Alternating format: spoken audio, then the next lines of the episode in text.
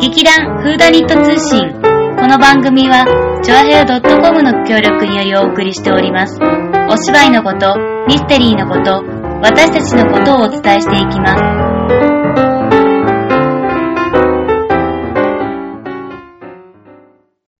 おはようございます。こんにちは。あ、さっき寝てたからさ、私。ああ、そうだよね。ああいう寝方ってどうなのかと思うけどえ、ね。うつ伏せうん。よく、しかも周りが会社やってるようんすっごいうるさいのに、うん寝てたじゃん。寝てたね。意外と寝てたじゃん。あ、結構ほら、電気つけてても寝るタイプだよ。まあ、電気ついてると意外と寝れるんだけどさ。あ、あそこは一緒ね。うん。まあいいや。えはい。どうも始まりました。フータニット通信、立花沙織と。さつまいもです。あれ寝てるからそんなローテーションあ、私がローテーションうーん、私今もう結構スッキリしてる。あ、ほんとうん、つ、つば飛ばしてるぐらい。じゃあ、前回の うん課題、 え、なんかあったっけ、課題。お前が言ったんあ、だ。私か。なんだっけ、なんだっミステリーを読んで、け。うん、そのなんか感想を言い合うみたいな。みたいな。うんどミステう、リー、うんえ、読んでねえだろ。読んでなかった。寝てばっかりいただろ。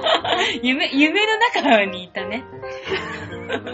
夢の中でミステリーの一つぐらいで出来上がらなかっあ、なんかそうか、そう、創作すればよかったたんのだ。そうだよ。そうか、そしたらね、あの、ネタになるかもしれないしね。そうでだもねね、寝ちゃった。あれあれあ、大丈夫、大丈夫、ローテーションでだいぶ。さらにもロうーテー寝ショてン。もいいかな。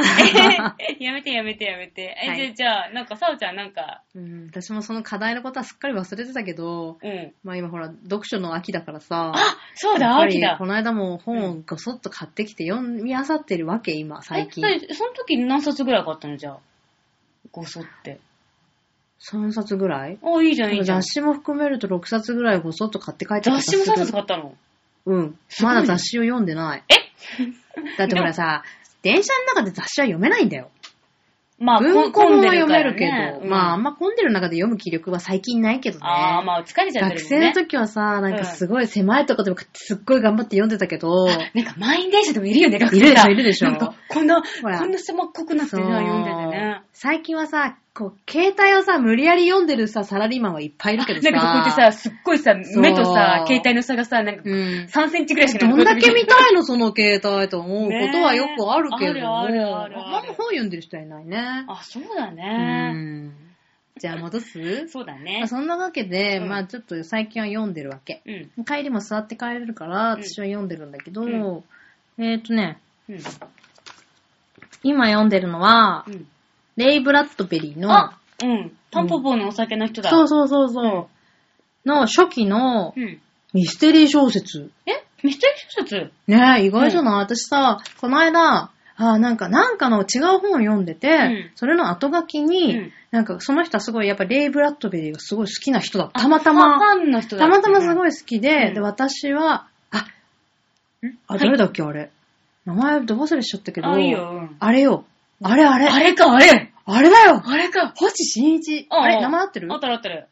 の、うん。あと、あ、後書きを読んでたら、うんうん。やっぱりすごい好きで、レイ・ブラッドベリーさんの作品が。うんで、火星の、火星年代記ふんふんふんふんを僕は読んで、うん読ま、読んでなかったら僕うはんこういう話を書いてなかったかもしれないみたいなこと書いてて、うんでちょうど私タンポポのお酒をみんなでやってる時だったから、ううんうんうんうんわ、なんか超タイムリーだし、そうだねこれは火星年代記を読むしかないんじゃないと思っうんなんかて、巡り合わせみそたいうな感じだね。、本屋さんに駆け込んだんだけど、まあそううまい具合にうん火星年代記が置いてあるわけじゃあなあ、そっかくて、そっか。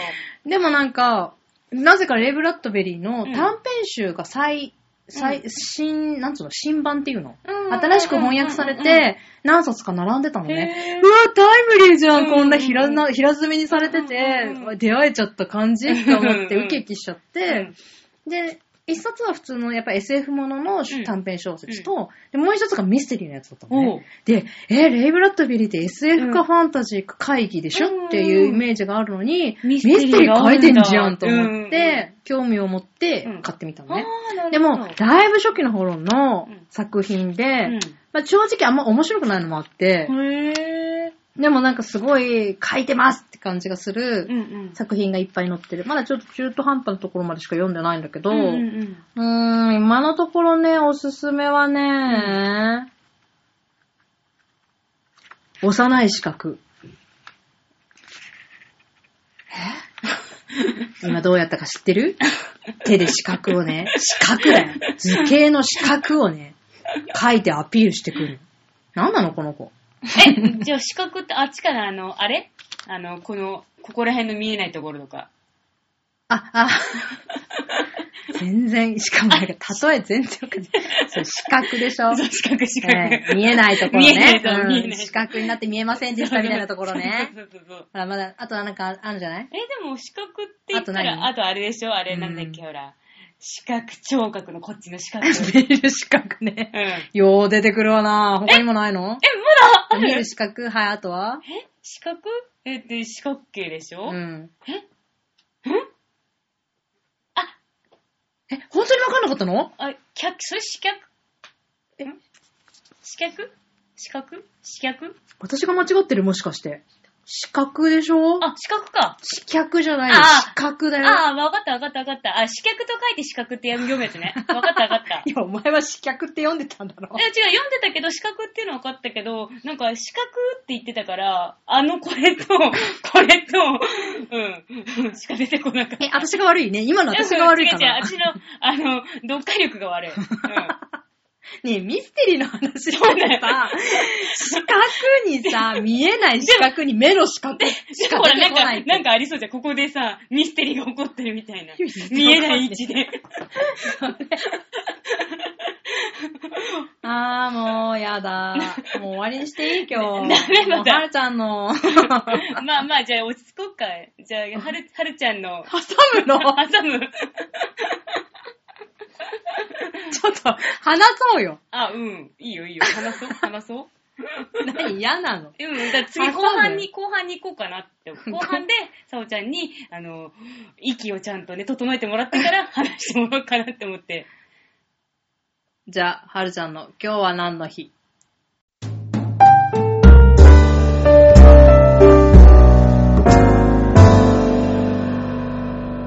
えー、始まりました。わがまま座長のミステリー、今日は何の日でございます。えー、今日はですね、11月7日ということで、えーゾルゲ事件ってご存知ですかねの、まあ、ゾルゲ事件の首謀者といたしまして、リヒャルト・ゾルゲさんと尾崎ほつみさんが、えー処刑された日ということでございます。1944年11月7日にですね、えー昭和19年になりますが、えー処刑されました。で、あの、尾崎ほつみさんっていうのは、えっ、と、ひで、しゅっていう字に、あのー果実の実って書いて、ほつみって読むんですね。で、この人はですね、実はあの、大衆文学の評論家として有名な、尾崎ほっきさん。この人も、あの、ひでっていう字に、きって書いて、ほっきさんって読むんですが、その人の、いぼけ、えっ、と、お母さんが違うお兄さんに当たる人なんですね。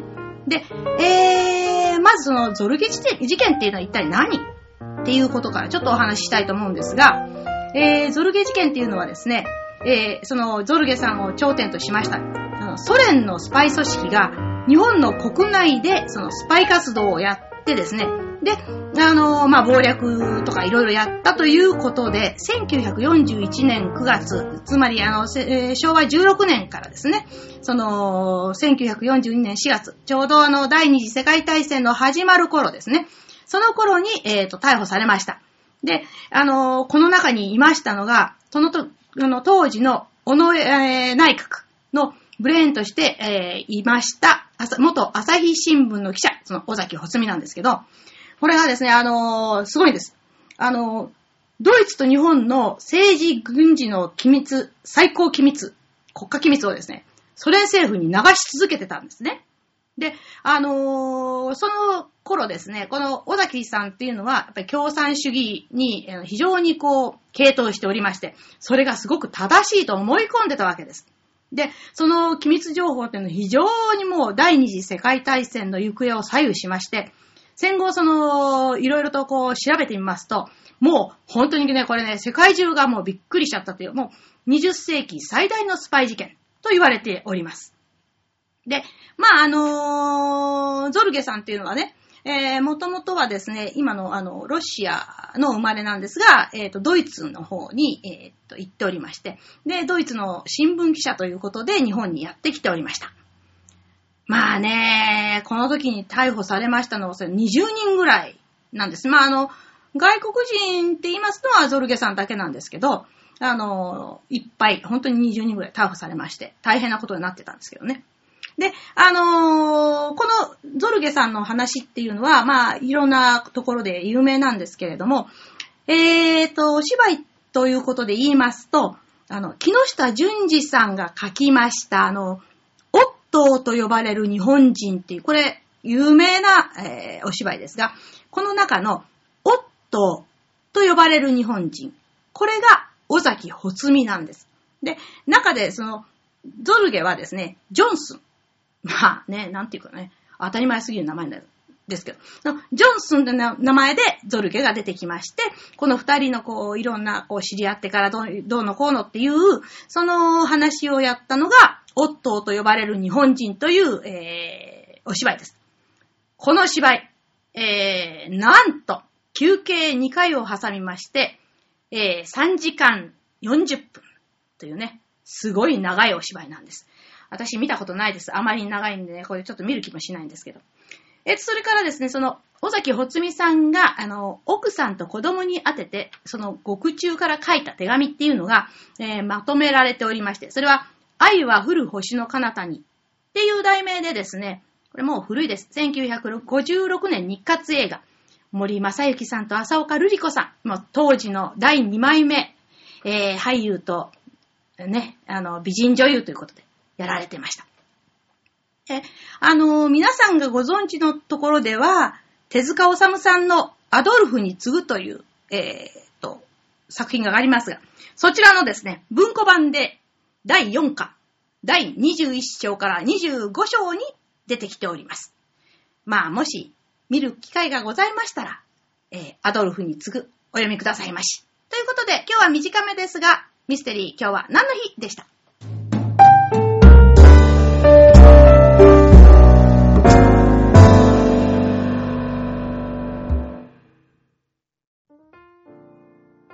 はい、ゾルゲだって。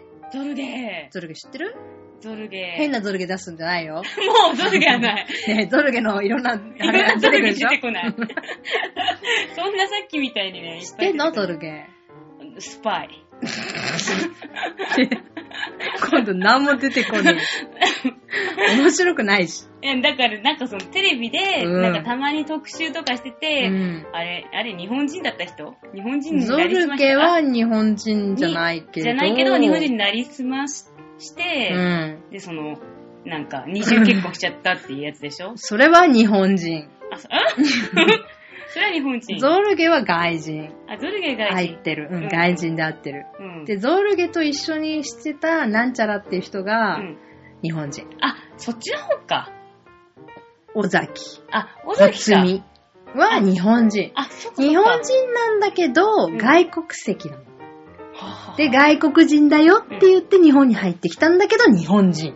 あー、それを一緒にしてたんだ、私。そうそうそうそうそう。しかもドイツ人って言って入ってきた。へーでも、、ロシアの、うんまあ、スパイ。うんうんうん。まあ、ロシアの人だよね。恐ろしやだね。あれ、またなんか、さっきの重たい空気が戻ってきてるんだけど大丈夫かしら、これ。もうやだ。ほんと やだ。もうこいつと一緒にやりたくない。このボケ、ボケだから突っ込んでほしいんだけど突っ込まねえよ。な。ごめんなさい。くったらなくて。させんさせん。そうなのな、ゾルでね。うんうんうんうん、ねそっか。あんま特集とかやってやってるか。なんかだ、そういうススパイ特集っていうかな、たんああ、あるかも。うんあるかもね。やってんだよね。、私、なんか映画見た。ゾルゲ映画ゾルゲ映画。うんうんうん。題名なんだかよくわかんないけど、多分スパイゾルゲっていう題名だったと思う。 まんまやね、だねちょっと。まあでも分かりやすいよそうね。そう、あの、もっくんが出てたやつね。もっくんがゾルゲ役もっくんが日本、ほつり大役谷。ほつみ役。なんでだよ。 いや、まあ、かっこいいかもしれないけど、あの、ゾルゲ金髪だからね。まあ、私、歴史的背景全然知らなかったからうんう、んうんなんかよくわかんない男女の話なのかなって思って。 え、スパイの話じゃなかったのスパイの話は、スパイの男とう、ん二人の女。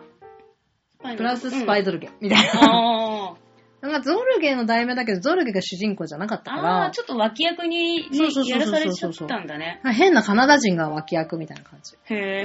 カナダ人っぽかったんだもん、だってそうな。のゾルゲ役の人が。全然まあロシアっ 勝ぽい手な感じなんだけどね、そう。それで、そうそうそうそう。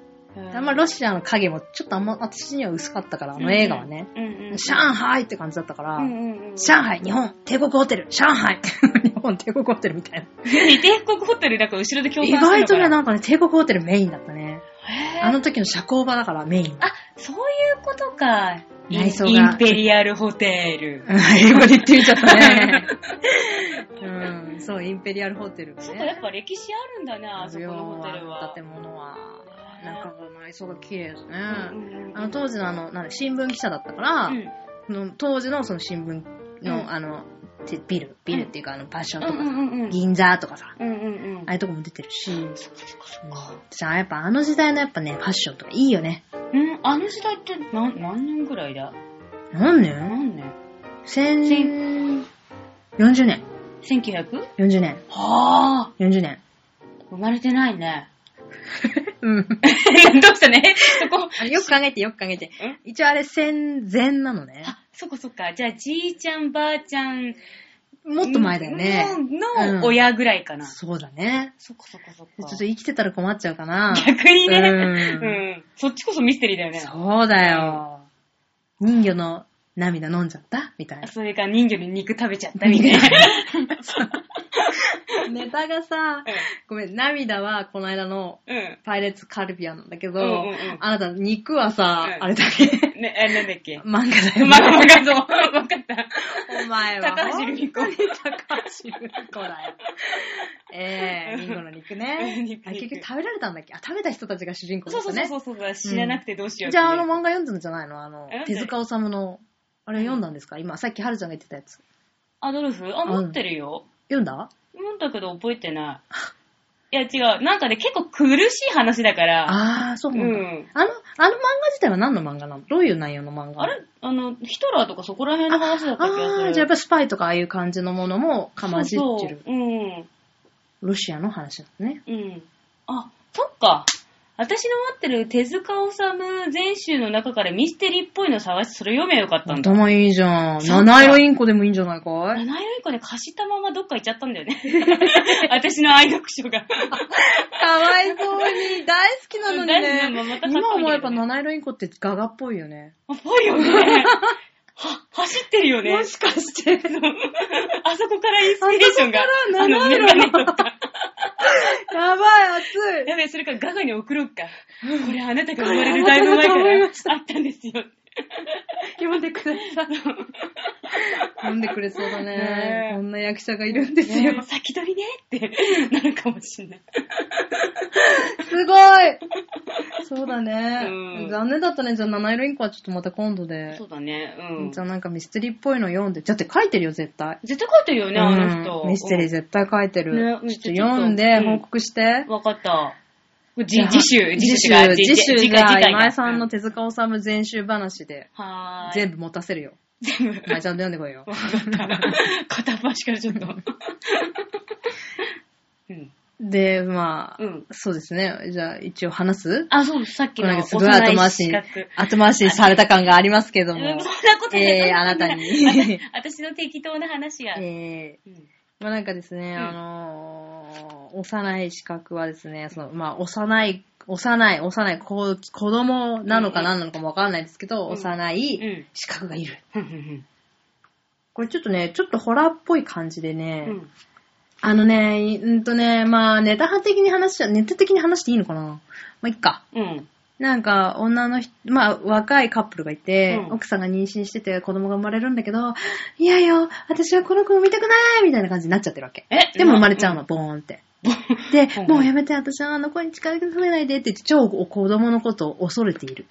でも周りのお医者さんとか、うん旦那さんは、そんなことないよとか、うんちょっと妊婦のマタニティブルーですね、みたいな感じで、あーこう、やんわりと収めてるわけ。うんうんで、一応し、ふみ、二人でね、うんお家に赤ちゃん連れて帰るんだけど、やっぱりノイローゼ、ずっとノイローゼ気味で、うんうん怖い、あの子が怖い、あのい子が育。児放棄育児放棄、反育児放棄みたいな感じなわけでうんうん、しょうがないから旦那さんは、うこう、んメイドさんを雇っうて、ん子供の面倒見させて、うん奥様には無理させないようにしてるんだけど、お願い、あの子と二人にしないで、あなたってなってうんうんうる。んうんさあ、何が一体彼女を狂わせてるのか、みたいな感じになっちゃうわけよ。え何で、うん。おと旦那さんはうん夜中に家の中うをん何かが歩き回る音がするとかうんう、んあの子が見てる、あの子が見てるってなっちゃうわけ。うんうんうんうんで、電気をパタってつけると、子供がうんじーっと見てると。二人のことを。うん。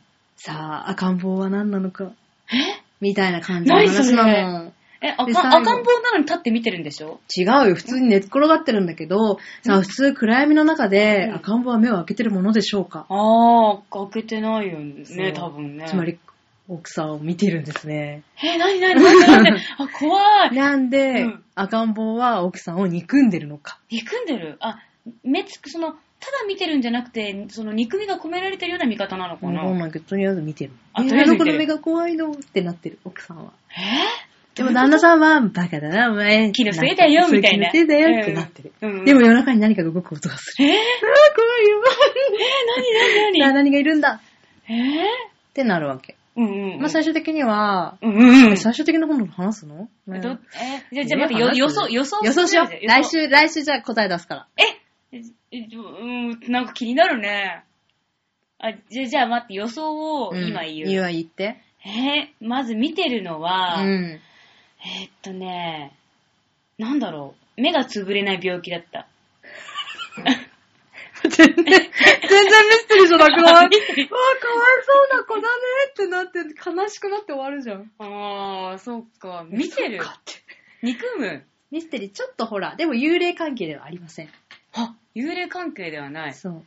ええー。あくまで人間だから。人間同士の話だから。人間の肉、人間同士憎んで人た。間の肉。人間肉じゃない。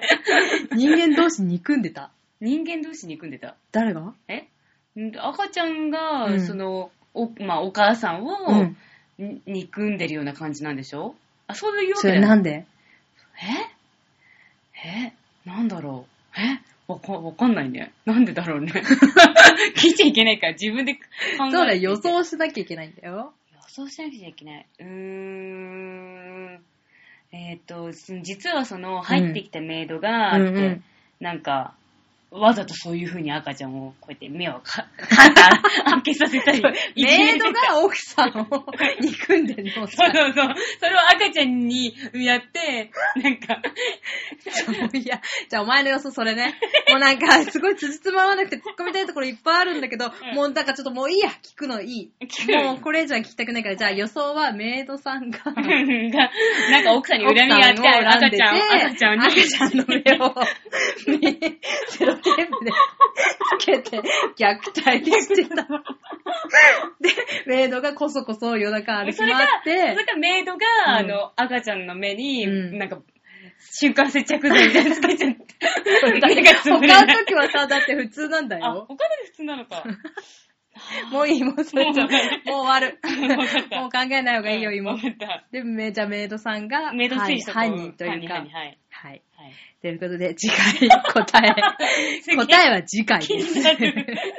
皆さんもどうぞご想像いただいて、なんか私の説明で分かったのかどうかいいね最後分からないですあが、赤ちゃんはなぜ目を開いて奥さんを見ているのか。そして憎んでいるの憎んかで、なんか、そしてなぜ夜中に、傘こそと音がするのか。誰かが動いてる音がするのかう、ん。